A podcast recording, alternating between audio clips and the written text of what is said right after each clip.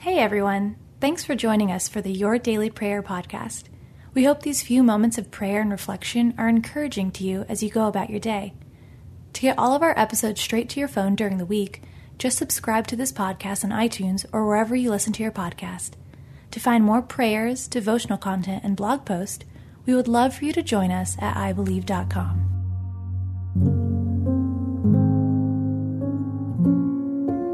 A Prayer for Those You Love by Mary Southerland. Then people brought little children to Jesus for him to place his hands on them and pray for them. Matthew 19:13. Praying for the people we love is one of the greatest gifts we can give them, and letting those people know we are praying for them is an important part of that gift.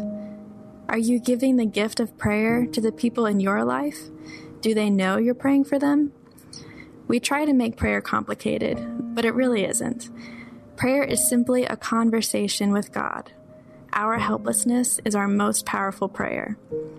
God does not listen for the eloquence of our words, He listens for the voice of our need.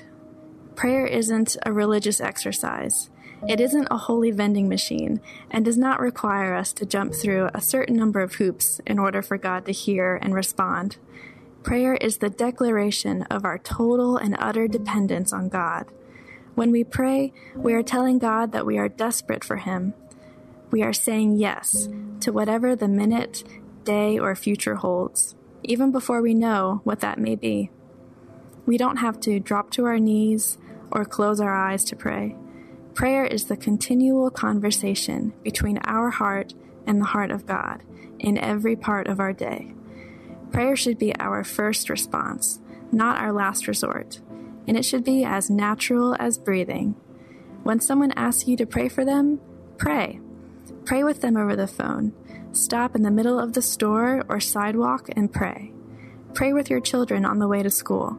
Write a note of prayer to a hurting friend or just to bless a friend. Ask your waiter or waitress how you can pray for them. Make prayer a gift that you freely give. Let's pray.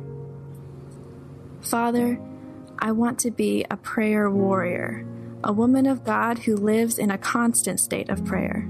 Please help me see the needs in the lives of people I love, as well as those needs in the lives of people I meet every day. Teach me how to pray, Lord. In Jesus' name, amen.